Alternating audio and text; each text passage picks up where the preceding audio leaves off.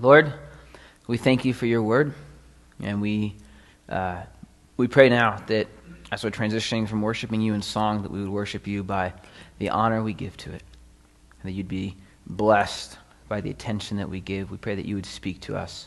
Help us to have hearts that are receptive to your will, and we just ask all these things in your name.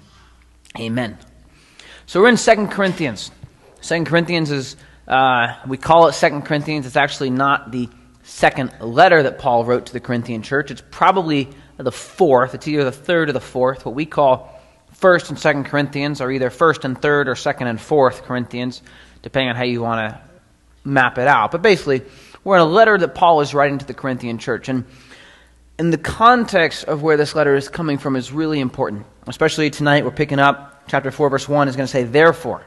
And so we're in the middle of a thought. If we don't understand where this thought is coming from, we're going to be lost. So 1 Corinthians is a very strong corrective letter. Paul is writing to a church that is out of control, a church that is carnally minded. People are coming to church with the purpose of, I want to make sure everyone understands how awesome I am. I'm self focused. I'm, I, am, I really have no vision for building up the church. I don't care about other people's needs. I just want to go and get my needs met and make sure that everyone appreciates my abilities. And along the way, there's all kinds of abuses of power and sin that are happening. And so Paul writes 1 Corinthians to, uh, to rebuke them very strongly. And 2 Corinthians is written about a year after that. And what's happened during that time is the Corinthian church has actually received what Paul said. And Paul, he's written them another letter that's even, we'll see in, in tonight, uh, even harsher than 1 Corinthians. Um, but they're receiving it. They're starting to grow. They're starting to mature. Uh, Titus has now been the pastor for a little while, and he comes to Paul while Paul's at Ephesus. And he says, Hey, the church is, is starting to get it. The church is starting to grow. And, and that's such a great, it's got to be such an encouragement to Paul, right? This church has been struggling on so many fronts. Hey, they're starting to mature. And Tim and Titus says, But they've got just a couple questions. And these aren't theological questions about, hey, how do we do this thing in church? They're questions about your character and your integrity, Paul. Because false teachers are coming in um, saying they're from the church in Jerusalem. We're not positive whether or not they actually were, but a lot of what they say is contradictory to what the church in Jerusalem was teaching. So even if they are from the church, they're not accurately representing the church in Jerusalem. But they're coming from the church in Jerusalem saying, hey, we're sent out. We're certified apostles. We actually have papers that prove that we're certified. Did Paul ever show you his papers? No, I didn't think so. He probably isn't actually certified. By the way, if you want to be a really spiritual Christian, you need to obey all of the Old Testament law. Did Paul tell you to do that? No, I didn't think so. By the way, don't you think it's a little fishy that Paul is asking you to help donate money to the church in Jerusalem? Oh boy, I bet that guy's got something up his sleeve, and he doesn't even take a salary from the church. There's something funny going on here with Paul, I'll tell you what. And the Corinthian church says, instead of saying, no, no, no, no, no, Paul is like, Paul is a sinful human being, but Paul is the man who brought the gospel to us. Paul helped bring us from the kingdom of darkness into the kingdom of light. Instead of saying that, which is what you would hope they would say, they say, you know, there's something to that, isn't there? He doesn't take a salary from us. There has got to be something funny going on. And so, Second Corinthians is Paul's unwilling defense of himself. And, and with that, it's a defense of his apostleship. All right? It's Paul saying, look, here's how and why I was called. Here's the credentials that God has given me, which are the effective working of the Holy Spirit in my life. But it's also his commentary on ministry. And so Second Corinthians, in that sense, is a really powerful book if you're a person who wants to be in full time ministry, which is what we all are, right? Every single person in this room is in full time ministry. We are all part of the calling and the kingdom of Christ. And so we are all ministers. And so Paul's commentary on what does it look like to serve the Lord? What does it look like to be in ministry, to be in service to the Lord? This book has an immense application for us. So, chapter 4, verse 1, he says, Therefore, since we have this ministry. Now, to back up just a little bit, in chapter 3, he's carrying this idea of, well, what certifies him as an apostle? And he says, well, it's not letters of approval, it's not a seminary degree, it's the ministry of the Holy Spirit. And he's making the point that uh, in the end of chapter 3 that the ministry of the Spirit, of the Holy Spirit, is greater than the Old Testament law. Not that the Old Testament law was bad, but the Old Testament law could only show us how sinful we are. The ministry of the Holy Spirit can give us the power to walk in the righteousness of Christ. One always forces us to look back at our own sinfulness. One compels us to always look forward to Christ's righteousness. And so, Paul, at the end of chapter 3, is saying, Of course, I'm not going to bring myself back under the Old Testament law. I'm looking forward to Christ, not backward to my own sin. So, chapter 4, verse 1. Therefore, since we have this ministry, as we have received mercy, we do not lose heart, but we have renounced the hidden things of shame, not walking in craftiness, nor handling the word of God deceitfully, but by manifestation of the truth, commending ourselves to every man's conscience in the sight of God. But even if our gospel is veiled, it is veiled to those who are perishing, whose minds the God of this age has blinded, who do not believe, lest the light of the gospel of the glory of Christ, who is the image of God, should shine on them. For we do not preach ourselves, but Christ Jesus the Lord, ourselves your, and ourselves your bondservants for Jesus' sake. For it is God who commanded light to shine out of darkness, who has shown in our hearts to give the light of the knowledge of the glory of God in the face of Jesus Christ. So, in the context of Paul's defense, right? Remember what Paul's defending here. He's defending the ministry of the Spirit, and he's going to articulate for us a little bit what that is. What is it? He said, We're not handling the word of God deceitfully, but by the manifestation of the truth. That's what Paul's ministry is. Paul's ministry has nothing to do with what Paul is into, or what Paul prefers, or even what Paul would like to be true. Paul is interested in manifesting the truth. And what's part of that truth, and, and I know we're kind of jumping here, that's why it's important that we're all in the Word collectively, because in for the sake of moving through all of the epistles in one year, as a church on Wednesday nights, we're moving kind of fast. But what is the manifestation of the truth? In verse 5, he says, It's Christ Jesus the Lord, and ourselves your bond slaves, or your bond servants, for Jesus' sake. What is truth? Christ is the Lord, and I am not. In fact, Christ is the Lord, and I am so far below that that I'm a servant. I am a slave by choice to the lordship of Christ. Paul says, Our ministry, this ministry of the Spirit, what is it? It's not, hey, you need to come under the law. It's not, hey, you need to have a certificate that, that shows that you're approved. It's, hey, you need to manifest the truth, which is that Christ is Lord, and you're not. So he's really, Paul's point really throughout Second Corinthians is that basically, this is simple. Right? When Paul came to the church at Corinth, if you remember in 1 Corinthians, he says, Look, I determined I was going to know nothing among you except Jesus Christ and Him crucified. I didn't come to Corinth to impress you with how smart I was, although Paul was very smart. I didn't come to Corinth to let you know how brilliantly the, the philosophical side of Christianity outshines all other world philosophies, although it does. I came to Corinth to let you know that Jesus Christ lived and died and that he's the righteous Son of God.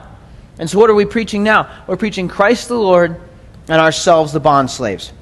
That's the ministry that we have. That's the ministry of the Spirit. The glory, he, you know, he references in chapter 3, the glory that's shining in Moses' face when he comes down from the mountain. We have a greater glory than that in our hearts today. That's what we're shining forth. That's what we are. That's what ministry is. It's the glory of Christ manifesting the truth, right? Declaring, proclaiming, living the truth. Verse 7, he says, But we have this treasure in earthen vessels, that the excellence of the power may be of God and not of us. We are hard pressed on every side, yet not crushed. We are perplexed, but not in despair. Persecuted, but not forsaken. Struck down, but not destroyed. Always carrying about in the body the dying of the Lord Jesus, that the life of Jesus also may be manifested in our body. For we who live are always delivered to death for Jesus' sake, that the life of Jesus also may be manifested in our mortal flesh. So then, death is working in us, but life in you. And since we have the same spirit of faith, according to what is written, I believed and therefore I spoke, we also believe and therefore speak, knowing that he who raised up the Lord Jesus will also raise us up with Jesus, and will present us with you. For all things are for your sakes, that grace, having spread through the many, may cause thanksgiving to abound to the glory of God. Paul says, okay, look, chapter 4, first section. Look, our ministry is the ministry of the Spirit. It's all the glory, it's all the wonder, it's all that. The power of God. In verse 7, he says, But we have this treasure in earthen vessels.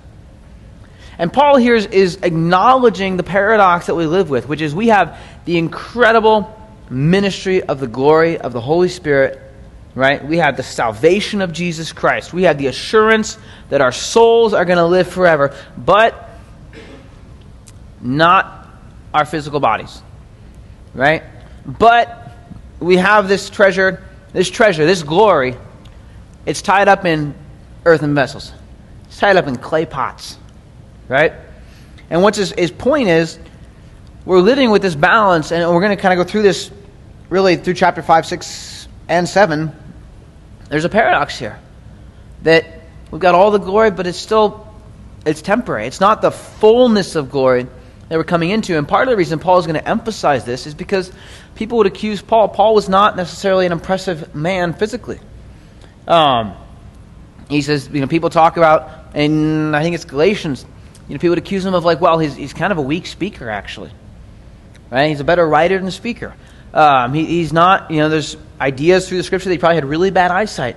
Uh, and you think about it. I mean, a man who's been beaten with rocks until he's either presumed dead or actually dead probably has some nerve damage. Right? Paul's probably a little bit disfigured. He's not winning fashion awards, but he's got the glory of Christ in a earthen vessel. And so he's living with this tension of, hey, there's something amazing coming and happening, and there's something fading. There still is something lacking here. Not that God is lacking, but that I'm still in a body corrupted by sin. So he's living with that. And that's why he says we're hard pressed, but hey, we're not crushed. Right? Our earthen vessel, oh man, it's pressed. But it's not crushed because we got the glory of Christ. We're perplexed, but we're not in despair. We're persecuted, but we're not forsaken. We're struck down, but hey, we're not destroyed. Right? And this is what, this is what the, our lives should look like. We're going to live through hard times in life. There is persecution. The Bible says if you desire to live a godly life, you're going to suffer persecution. Hard times are going to come. And your earthen vessel is going to bear physical marks of that in some form or another, even if it's just the stress that you can go through that can actually impact your physical well being. That earthen vessel is going to start breaking down. But it's not going to be crushed because there's the glory of Christ. The, the full you, right? The full context of your body, soul, and spirit, who you are yeah, you might be pressed, but you won't be crushed.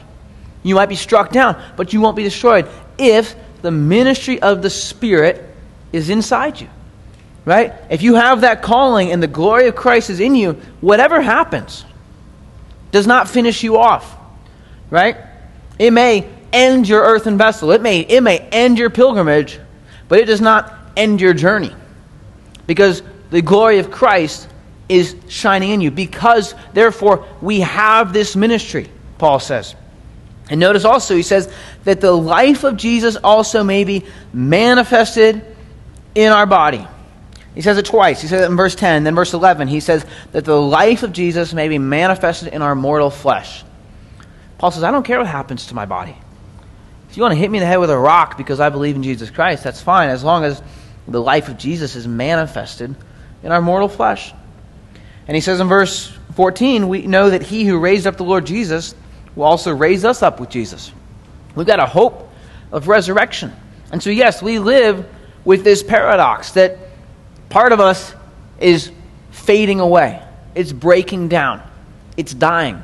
Another part of us is growing, it's getting stronger, it's actually becoming more alive. We don't even know what it's like currently to be truly alive because so much of what we are is tied up in a body that is dying. So part of us is dying, part of us is just now being born. And so that's the paradox we live in. He says, but you know what the, the focus is? The ministry of the Spirit is what? The manifestation of the truth. It's that the life of Jesus may be manifested in our mortal flesh. In verse 16, he says, Therefore, we do not lose heart. Even though our outward man is perishing, it's breaking down, guys. There's more mileage on the engine every day.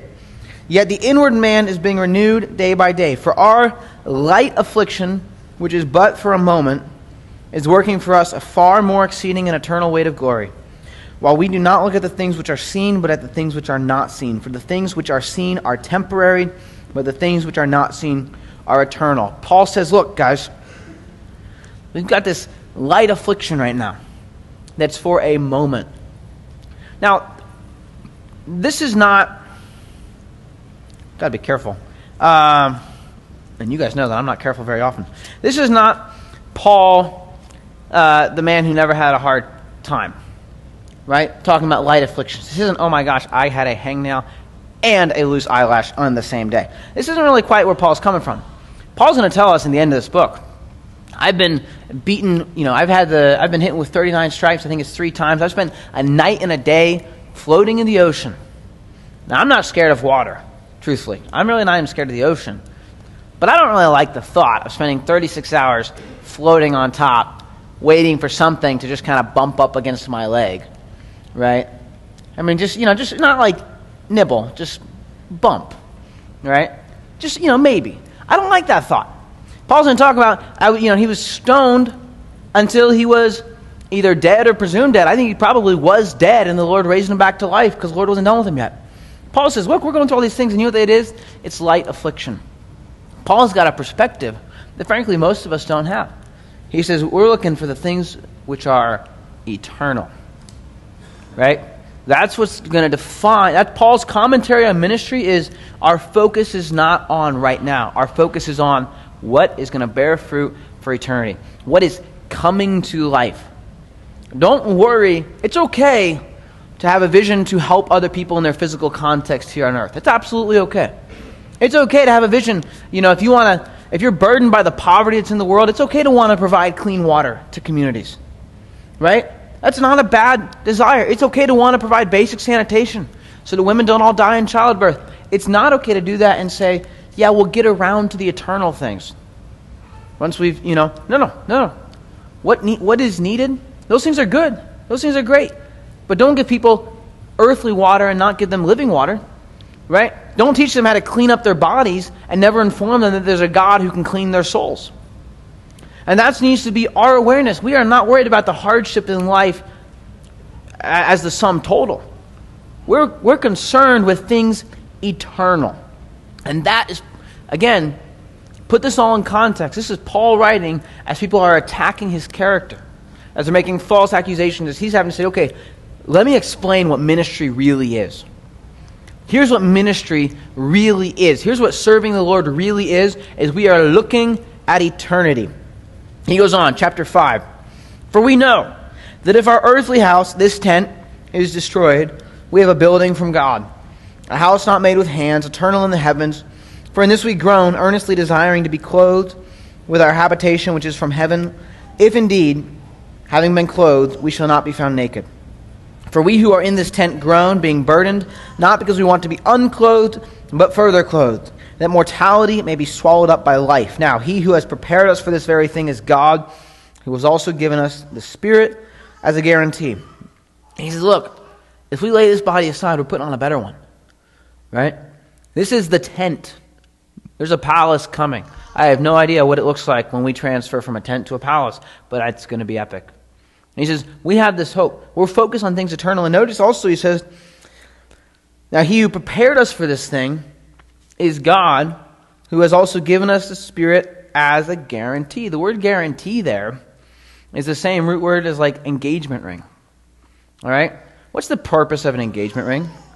To let the girl know that the guy is serious and that he's coming for her. Right? And that she's spoken for. So when a girl has an engagement ring, you know, she takes the rock and she's rolling it back and forth, right? And the reason men don't have rocks is because we, as soon as you get a ring, you know, what do you do? You take it off and see how long you can spin it, right? But the girls have the rock, and they're, you know, rocking it back and forth, and they're thinking about their man, and they're all happy, and they're planning the wedding. But it's just a ring, right? You're not married to the ring. You're going to get married to the man, right? And so, what is the Holy Spirit as we experience Him right now? He's the engagement ring. The promise, and, and think about this. When we, we've been covering this the last few weeks. The, the gifts of the Holy Spirit, the power of God at work in our lives right now is incredible. It's just the ring. We have this hope. God has given us this as the promise, as the assurance of, hey, this is, this is it. This is real. I'm coming back in real form. And it's going to be the real demonstration. Right now, you have, you know, C.S. Lewis called this earth the Shadowlands. We're in the shadows, right? What happens when you step out of the shadows into the real thing? That's what we're hoping for. That's what Paul is holding on to as the ministry of the Spirit. So, verse 6, we are always confident. You know, when a girl's got an engagement ring, she's, she's confident that the man is coming back for her. If for no other reason than that he spent a couple thousand dollars, right? He's got some, he's got some skin in the game at this point. So we're confident, how much more so if it's, if it's the Lord giving us the Spirit of God, knowing that while we are at home in this body, we are absent from the Lord, for we walk by faith and not by sight. We are confident, yes, well pleased rather, to be absent from the body and to be present with the Lord. Therefore, we make it our aim, whether present or absent, to be well pleasing to Him. For we must all appear before the judgment seat of Christ, that each one may receive the things done in the body according to what he has done, whether good or bad. Knowing therefore the terror of the Lord, we persuade men, but we are well known to God, and I also trust are well known to your consciences. He says, Look, while we're here, we're not with the Lord fully. And we believe that even though we don't see the Lord fully. We accept the engagement ring as a valid promise from God. And yes, we're well pleased to be absent from the body and present with the Lord. You know, if you had to trade it, if you had to choose, would you rather have the engagement ring or the husband? Which would you rather have? the husband, right? Paul says, look, we're happy to be, you know, we're happy down here. We understand that the Lord's coming, but we're also going to be pleased to be absent from the body and present with the Lord. We're going to lay aside, you know, we have this ministry of the Spirit, but we have it in earthen vessels. We're going to be pleased to lay aside these earthen vessels. And therefore, we make it our aim, verse 9, whether present or absent, to be well pleasing to Him. That's our goal. That's ministry right? What, what qualifies you for ministry is Paul is defending his character, defending his ministry, defending his right to be an apostle, to plant churches, to spread the gospel. What qualifies him? His goal is to be well pleasing to God.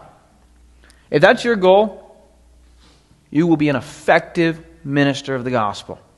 If it is, I just want to please the Lord, everything else will fall into place. If that is in line, everything else follows. Verse 12, Paul's going to go on.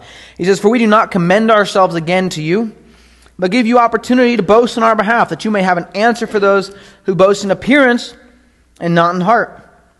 For if we are beside ourselves, it is for God, or if we are of sound mind, it is for you. For the love of Christ compels us, because we judge thus, that if one died for all, then all died, and he died for all, that those who live should live no longer for themselves, but for him who died for them and rose again. There are people who are going to boast in their appearance and not in their heart, Paul's saying. And yet, who these false teachers are. They're boasting in their qualifications. They are not coming to church and saying, hey, we're qualified because we care for your eternal well being. They're saying, we're qualified because we're qualified. And Paul says, um, that's really dumb. Therefore, verse 16, from now on, we regard no one according to the flesh. Even though we have known Christ according to the flesh, yet we know him thus no longer. Therefore, if anyone is in Christ, he is a new creation. Old things have passed away. Behold, all things have become new. Now, all things are of God, who has reconciled us to himself through Jesus Christ, and has given us the ministry of reconciliation. That is, that God was in Christ, reconciling the world to himself, not imputing their trespasses to them, and has committed to us the word of reconciliation. We'll get back to that in a second. Now then, we are ambassadors for Christ, as though God were pleading through us. We implore you on Christ's behalf, be reconciled to God, for he made him who knew no sin to be sin for us, that we might become the righteousness of God in him. Notice, verse 16, Paul says, Therefore, from now on, we regard no one according to the flesh. Paul says, I refuse to see your merit based on your earthen vessel. I am choosing to look at do you have the ministry of the Spirit of Christ? And Paul's saying that to a church that is hurting him by their distrust of him. They are hurting him by attacking his integrity and his character. He's saying, you know what, guys? I refuse to see you in the flesh. I am choosing to see you as God sees you. And he says, therefore, if anyone's in Christ, he's a new creation. Paul says, I understand and recognize that by Christ, by the sacrifice that Christ made, by the resurrection of Christ, you are not what you were. You are something different.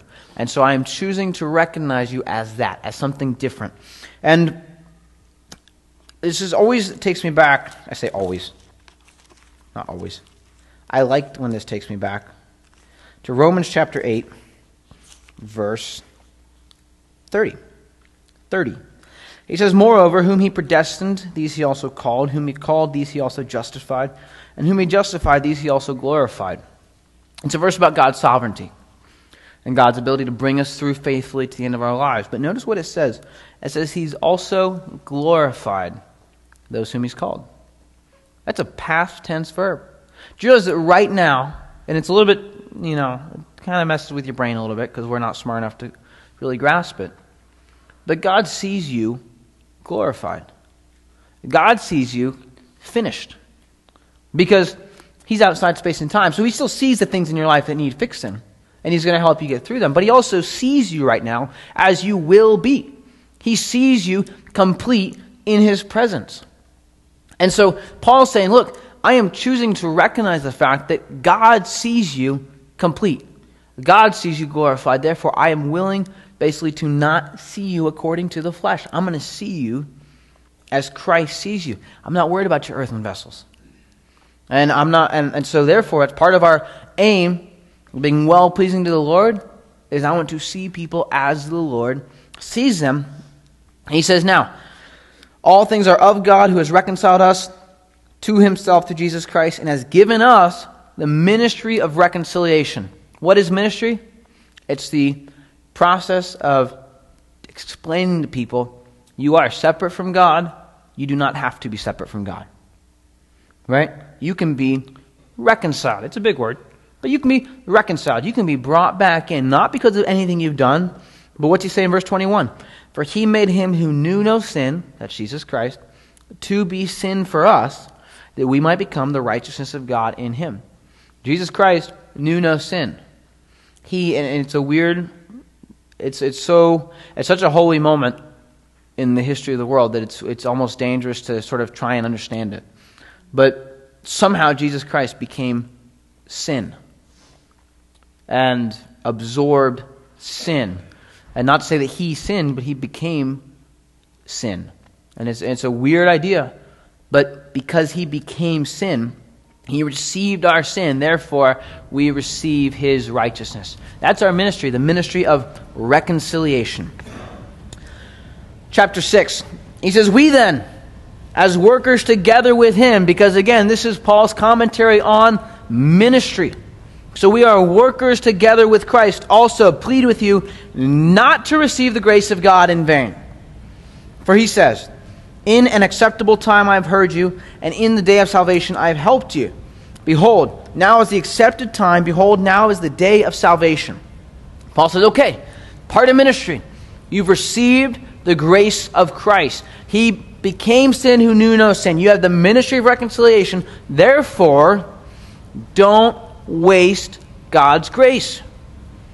So he goes on in verse 3 We give no offense in anything that our ministry may not be blamed.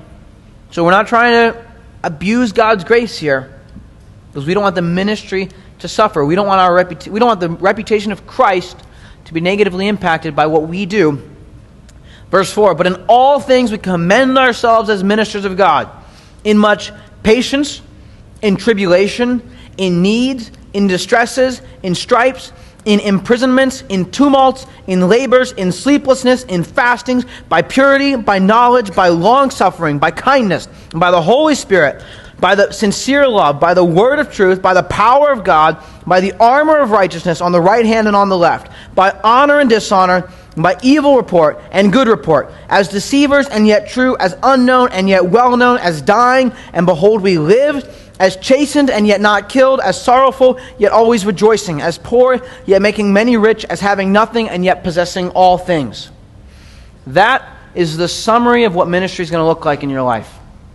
Paul says, Don't waste the grace of God. All these things are ours in Jesus Christ.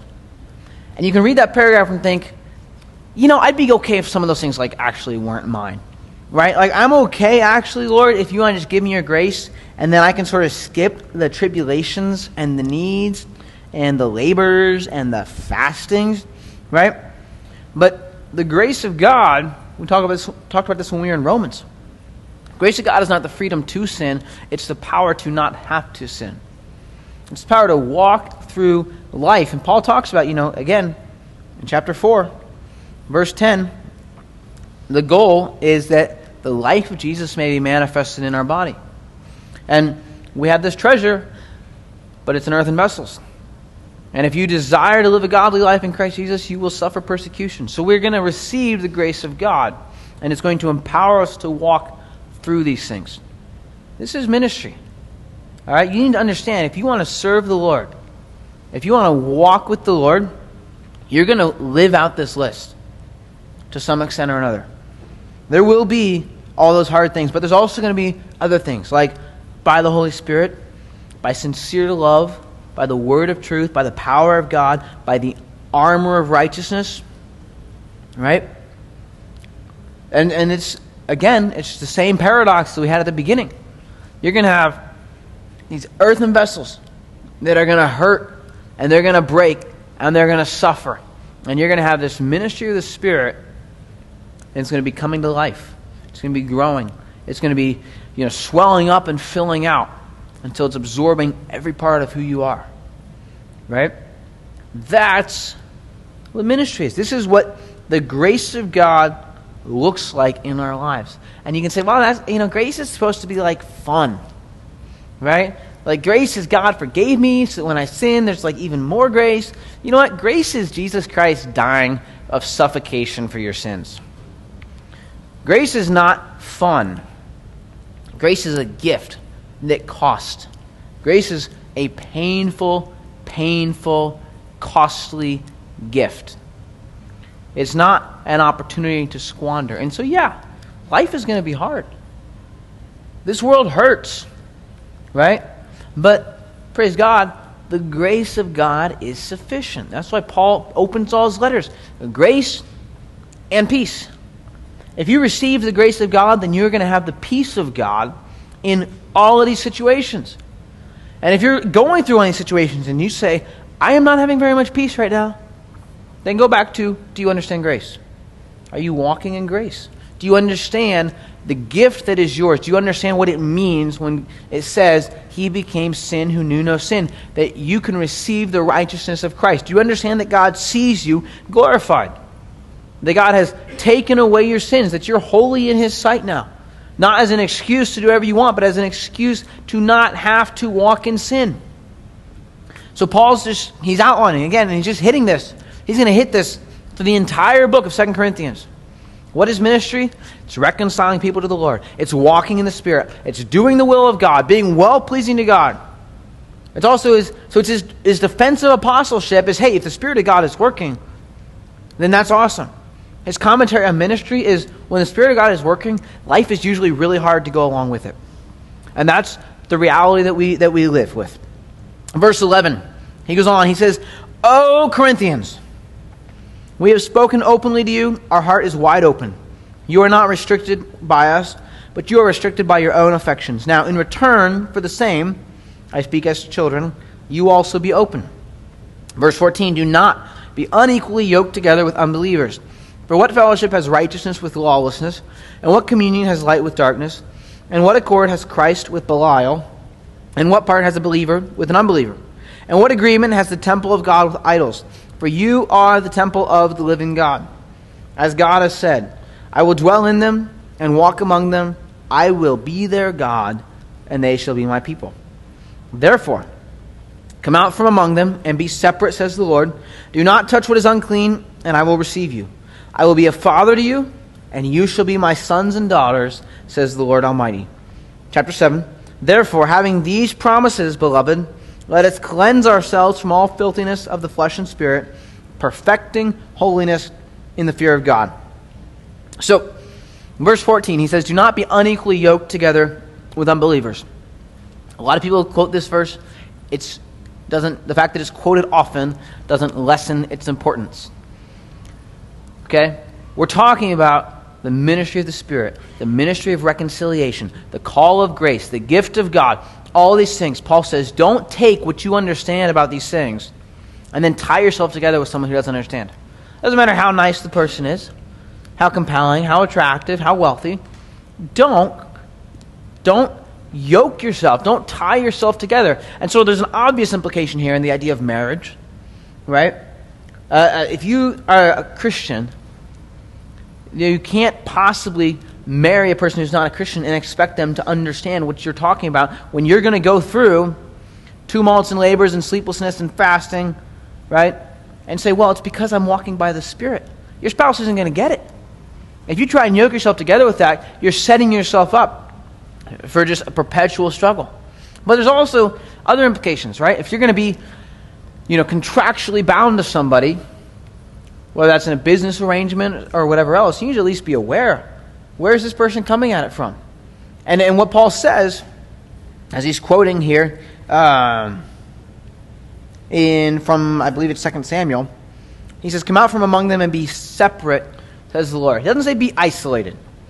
All right, being a Christian is not a call to have our own little commune with our barbed wire fences and our ARs. No, no, we're called to go out in the world, right? But we're supposed to be separate. We should not look like the world. People should find you odd. Doesn't mean you should willfully be odd, right? Uh, Keith Green once said, you know, the Bible says, Blessed are you when you are persecuted for my sake. It doesn't say, Blessed are you when you are obnoxious for my sake. So it's not an excuse to just, you know, be a jerk in the name of, well, it's different. I'm different because I'm a Christian. No, no, no. Be separate. You should be marked by a life that is focused on different things. You should be prioritizing different things. You should be chasing different things with your life than with the lives of the people around you. Right? Because why? You have the ministry of the Holy Spirit. And yeah, you got an earthen vessel. I mean, you got to take care of it. You need a shelter over it. Okay, so there's some basic things that have to happen, but it's, it's dying. Right? You spend all your time worrying about that earthen vessel, you're going to miss the, the ministry of reconciliation. So he says, part of that is because you're the temple of the living God. Right? If you've accepted Christ, you are a temple. God's presence is dwelling in you. You don't defile a temple. When something's holy, you don't make it profane. You join yourself, uh, you join yourself in a union with an unbeliever, you're bringing the defilement of their sins into that temple. And that is unholy. And it just it won't be blessed by the Lord.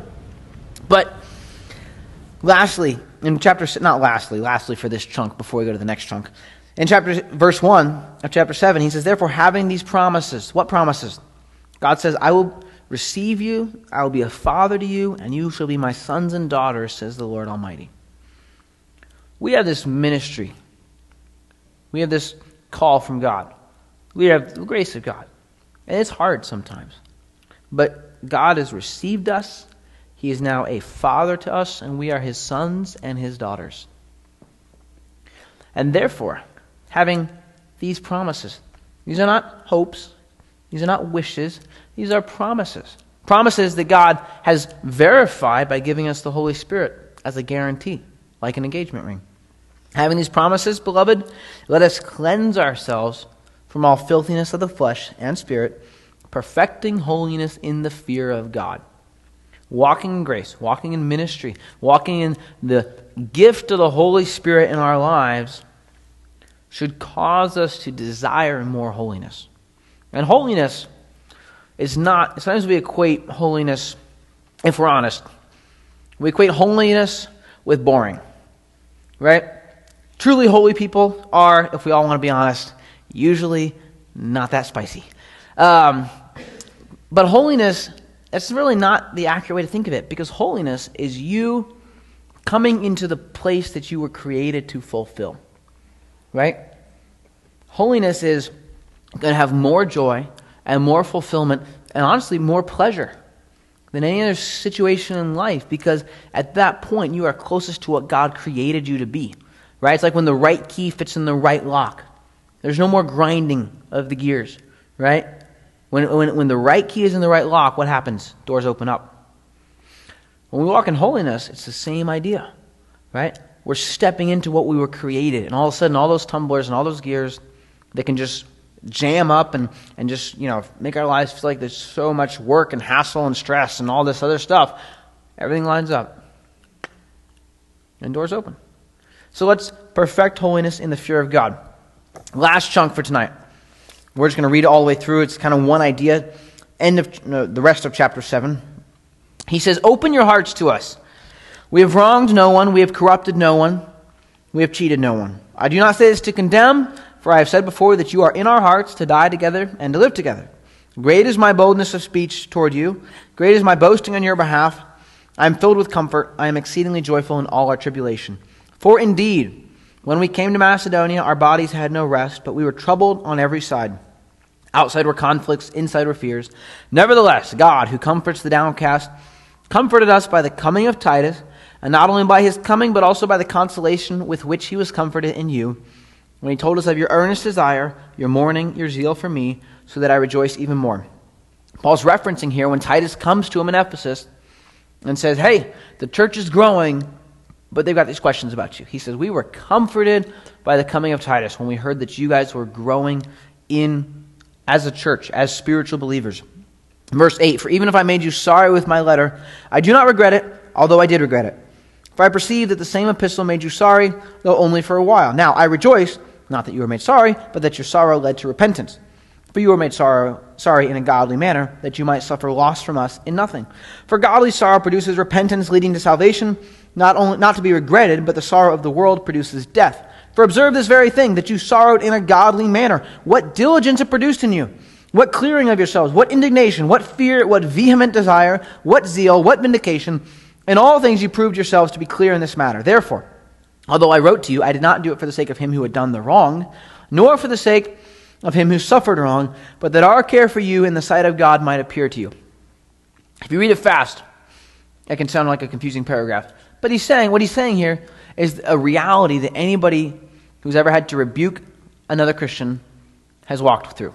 Like, oh man, I really don't want to say this, but I feel like I have to say it. But gosh dang it, what if it costs me the friendship? I don't know if you're gonna, if you're, are you mature enough to receive this?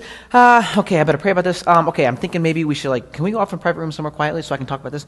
Paul's address, saying this, right? I had to rebuke you guys. I didn't want to rebuke you guys. I'm glad it made you sorry, but I'm sorry that it made you sorry right? He, he's, he's processing these emotions of, I love you guys. I don't want to hurt you guys, but I do want to see you grow. So I was willing to take the risk of really of our friendship, of our ability to do ministry together, to let you know what you needed to know, that you needed to grow up as Christians. And he says, Yeah, it was a harsh letter. But it worked, so I'm not sorry. Um, and he says, What diligence it produced in you. Verse 13, therefore, we have been comforted in your comfort, and we rejoice exceedingly more for the joy of Titus, because his spirit has been refreshed by you all. For if in anything I have boasted to him about you, I am not ashamed. But as we spoke all things to you in truth, even so our boasting to Titus was found true. And his affections are greater for you, as he remembers the obedience of you all, how with fear and trembling you received him. Therefore, I rejoice that I have confidence in you in everything. So, Paul, you know, wrapping up this chapter, we're going to dive into the next chunks over the next couple weeks. But he says, you know, Titus came, he told us you guys are growing. That's awesome. I'm excited to hear about it. But notice what he says at the end. Therefore, I rejoice that I have confidence in you in everything. Uh, in everything? The Corinthian church just sent Titus to Paul and said, Do you really think Paul's actually an apostle? Do you really think Paul's on the level? Do you think Paul's a man of his word? Do you think Paul has integrity? Do you think Paul's doing something fishy with the money? And Paul writes the letter back to this church. He says, I have confidence in you guys in everything. What's he doing? He's not lying to them. This isn't wishful thinking. What's he doing? He's living out what he already declared. He said in 2 Corinthians 5:16, "Therefore we re- regard no one according to the flesh." You know, what, guys, I have confidence in you that Jesus Christ is doing a work. I have confidence in you that, like in chapter 5, verse 17, if you're in Christ, you're a new creation.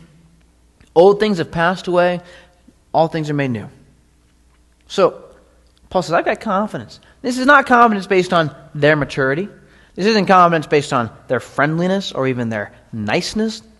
This is confidence based on what? The ministry of the Holy Spirit. This is confidence based on is God capable of keeping his promises. And that's you know, so kind of looking at what does it look like to serve the Lord, to do ministry, your hope cannot ever be in other people. It can't be in pastors who you respect, although there should be pastors who you respect. It can't be in Bible teachers you like, although there should be Bible teachers you like. It can't be in anything other than is God sufficient? Is Christ, if Christ is all I have, is Christ all I need? And Paul, addressing this church that is actively hurting him by their accusations, says, You know, I've got confidence in you guys. Christ is doing something. And I think for us, sometimes that's good to remember because there are people who, frankly, bother us sometimes. Right? There are people we know who, are like, man, you say you're Christian. Why don't you act like it? Hey, you know, why don't you, why do you grow so slowly? Why, are, why is this wrong? What in your life? Why haven't you fixed this problem yet? Why can't you just, why don't you get it? Right? And Paul's writing to a church that, frankly, doesn't get it on a lot of fronts. And he says, you know what? The Lord's working. And I think for us that's good to remember because we need to, you know, if our ministry is in the Holy Spirit and it's the ministry of reconciliation, Paul's writing this, you know, there's that time to rebuke someone. Paul wrote 1 Corinthians. It's a long rebuke. There's that time, absolutely. There's also a time sometimes to kind of step back and say, you know what? The Lord is working. The Lord's doing something.